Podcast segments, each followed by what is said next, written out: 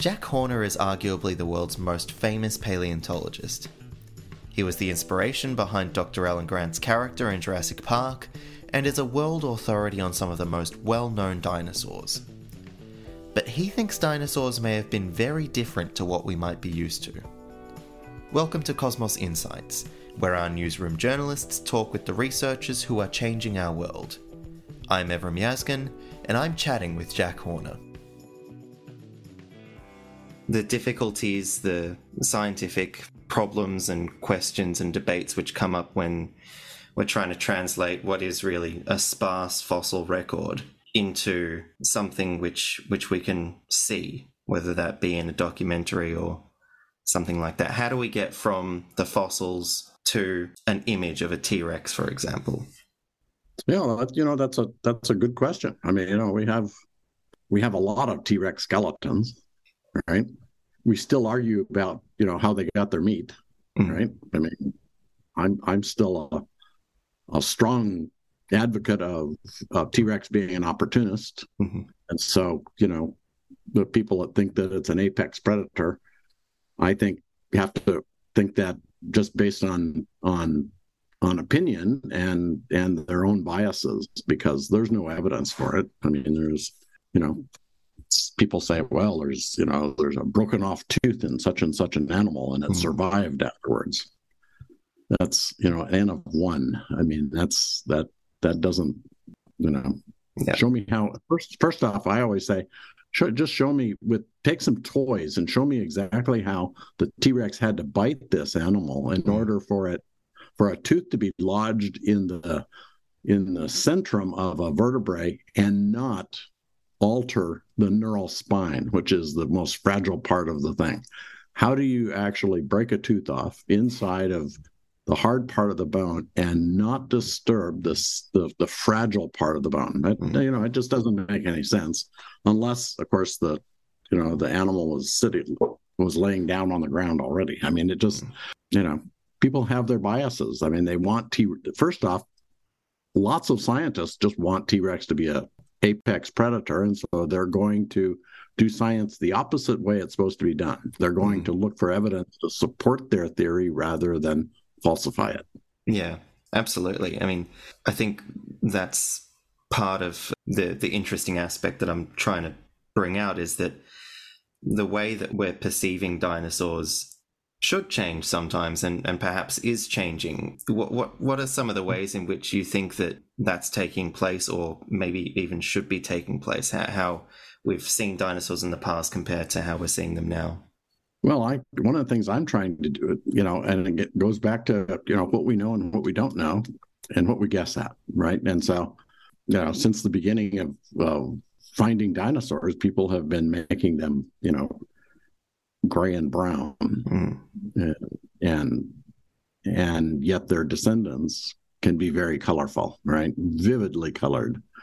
And I, you know, I say, you know, since we don't know, I mean, what's you know, it's a vividly colored dinosaur is just as accurate as a as a brown one. I mean, we don't know, right? So actually the the preponderance of evidence suggests that they would be vividly colored because mm-hmm. their closest you know birds are their you know birds are dinosaurs so so if they can be vividly colored and especially you know the the dinosaurs with crests are the birds with crests on their heads you know or on their mm. snouts or whatever. I mean, you know, curassows and and and hornbills and all those things. Uh, all of those bony crests are are colorful. They're vividly colored, and and so why not at least vividly color, you know, the the accoutrements on the heads of the dinosaurs, like the horn dinosaurs and the, you know, and and the duckbill dinosaurs and so forth. I mean,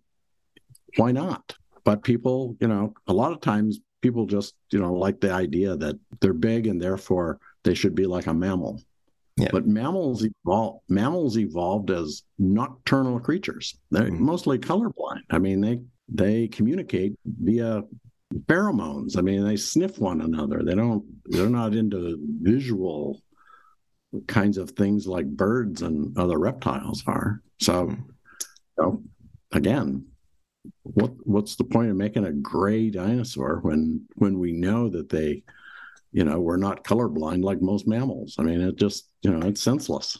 Yeah, yeah, and I guess we're finding out that a large number, if not all, uh, theropod dinosaurs had feathers and to, to right. some extent. Yeah. Personally, like uh, I feel like I've I've kind of seen that again growing up.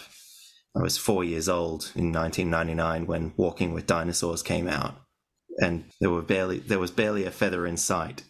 But now we're right. we're starting to see that coming up. Is is that a, a positive development? I guess, in your opinion, in terms of how we're representing the animals. Well, you know, they should be feathered. I mean, the theropod dinosaurs should be feathered. Yeah. And like I said, I think they should be colorful. Mm-hmm. You know, I mean, and they should be dancing and singing. I mean that you know, birds birds didn't. You know, we we just we assume that birds are pretty, right? And therefore, they they evolve prettiness, right, on their own because mm-hmm. dinosaurs couldn't be pretty. They have to be mean and nasty and mm-hmm. eat people. Yeah right? I mean, that's that's our that's our general consensus mm-hmm. of what a dinosaur is like, and you know, there's nothing to suggest that it's right. I mean, birds couldn't have evolved all of these incredible features all on their own. Mm-hmm. I mean, they were already birds yeah. long before the dinosaur extinction, so nothing to suggest that that birds didn't acquire these features mm-hmm. from their ancestors. Yeah, yeah. I suppose the the other aspect of it is is not just the the animals themselves, but the world in which they lived. Again, often there's this false sense of dinosaurs all living in hot, arid, tropical regions. Right. You'd imagine uh, dinosaurs on a on a grassy plain with blue right. skies. How do we sort of accurately represent the world in which dinosaurs lived? Well, first off, they lived everywhere in the world, right? I mean, and they lived everywhere in the world from the time that the continents were together until they were all apart.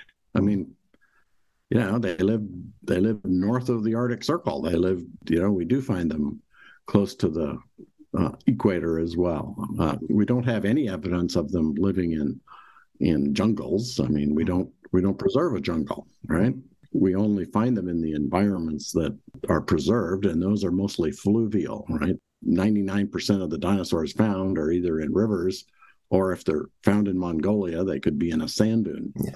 But that's about it. I mean, there's you know, we don't we don't have jungles. So there's no reason putting them in a jungle. Yeah. Them next to a river because that's yeah. that's where they're preserved. Yeah. We don't even know about any of the dinosaurs in between that lived in the mountains, for example. Mm-hmm. We don't we don't have a clue what kind of dinosaurs lived in the mountains. So our fossil record, like you said, is is pretty sparse. It probably is pretty sparse. It's hard to even tell, right? I mean, it's hard to tell what we're missing. Yeah. You know, the, the formations that where we do find these riverine sediments and we find dinosaurs preserved in them, we are still finding new species. In fact, it's you know, it's one of my, you know, I suggested in a TED talk that we overestimated the number, some of the numbers of things, and that we would find these ontogenies. And and and quite frankly, you know, I still think that's true. I I do still think that we've named a lot of juvenile or mm-hmm. subadult taxa um, new species when they when they're ontogenies but on the other hand you know we are still finding a lot of new dinosaurs as well and so even in these formations where, like the Hell Creek Formation, where T Rex and mm-hmm. Triceratops come from, which is heavily collected, we're still finding new species of dinosaurs. It's interesting. Yeah, it's a pretty exciting prospect. I actually remember um, coming across that TED talk years ago um, and being really fascinated by it. Can you maybe just explain a little bit as to what you meant by that and the kind of how you came to that conclusion? back in the 70s, Peter Dodson had had demonstrated had had shown by doing a morphometric study that that some juvenile or subadult duckbill dinosaurs uh, retained their juvenile characteristics until they were 65 to 70 percent grown, mm-hmm. And which means that you know that a that a subadult dinosaur didn't have the cranial features, the uh, cranial accoutrements that an adult would have. Mm. And therefore, even, I mean, they, they were pretty big.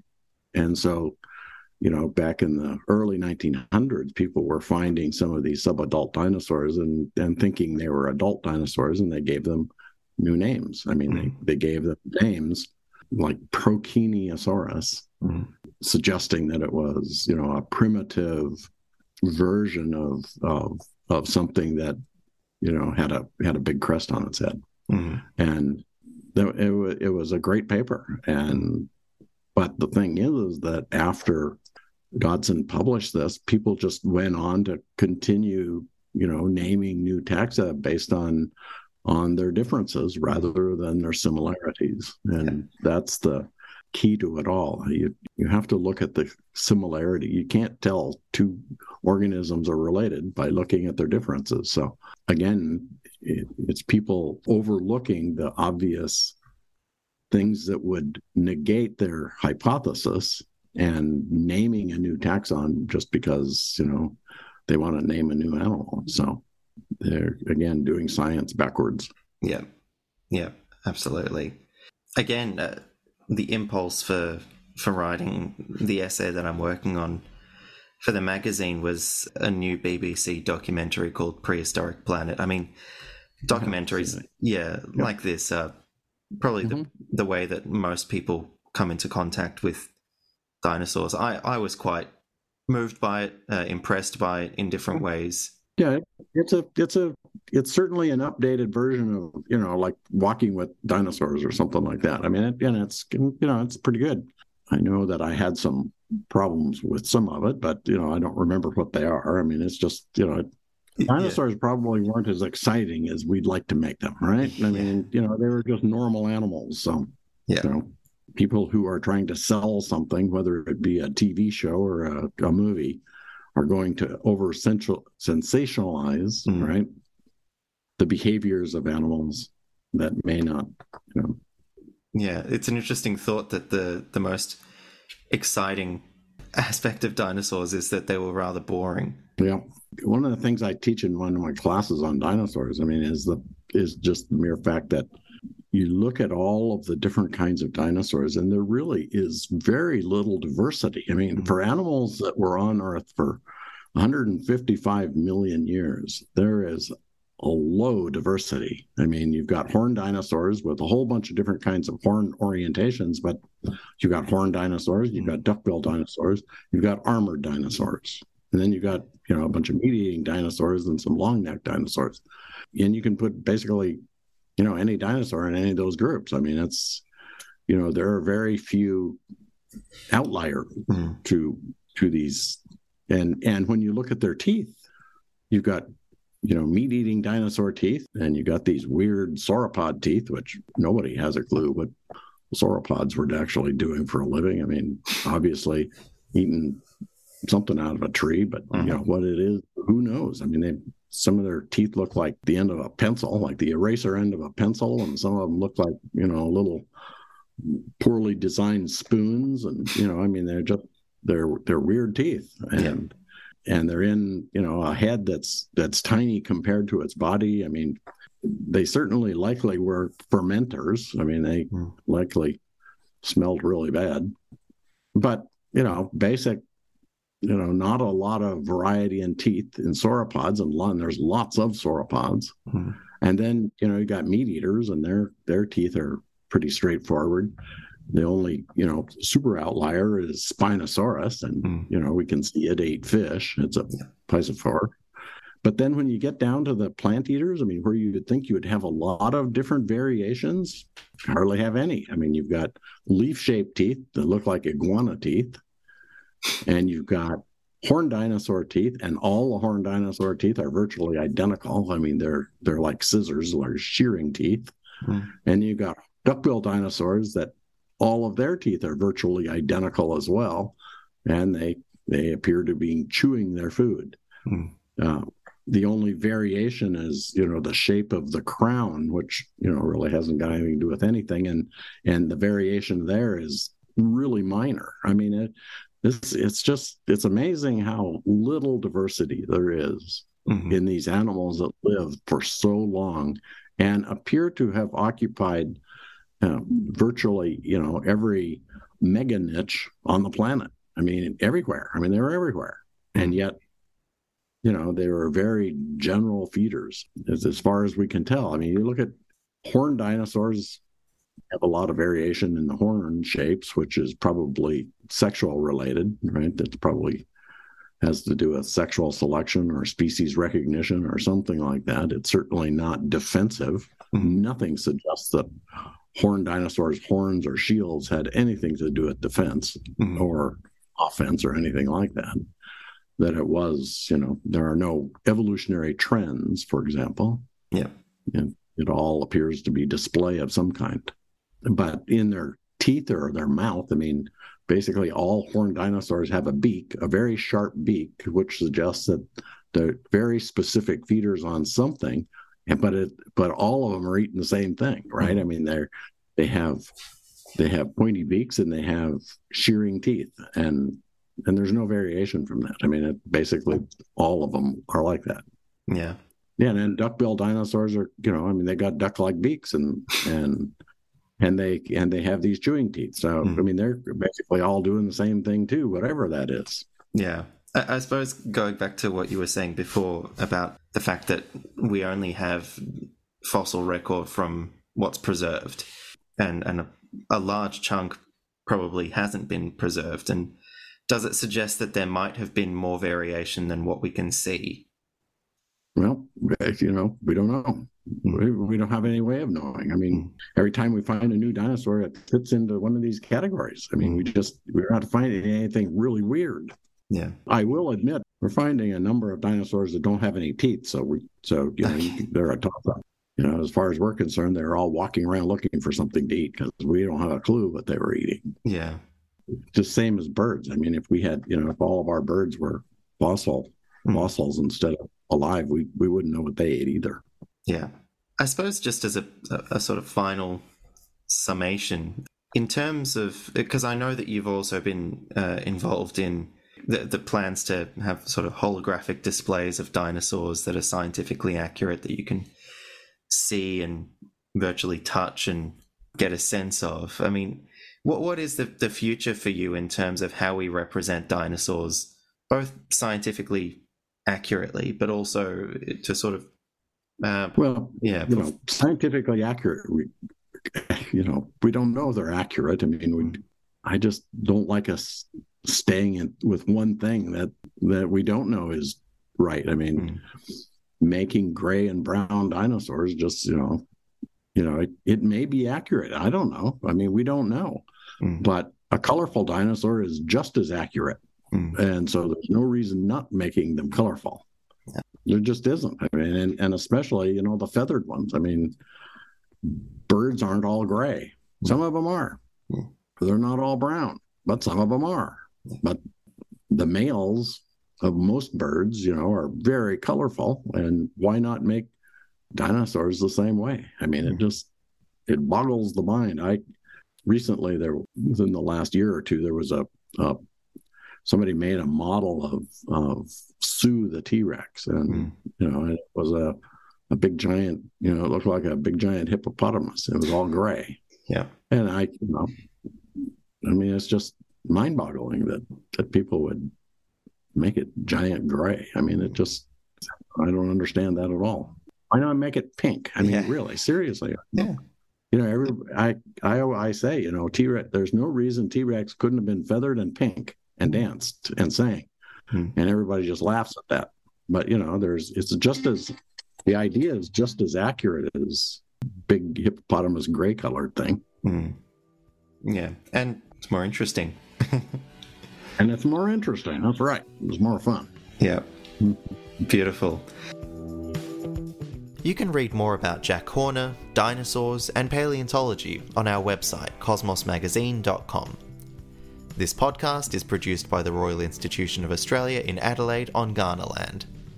The Royal Institution of Australia is a not for profit whose mission is to communicate science widely as the key to a better world. We do this through our stories, which are turned into educational resources, teaching the scientists of tomorrow about the science of today in classrooms across Australia. Support us by subscribing to Cosmos Magazine, Australia's last print science magazine, and Cosmos Weekly, its sister e publication.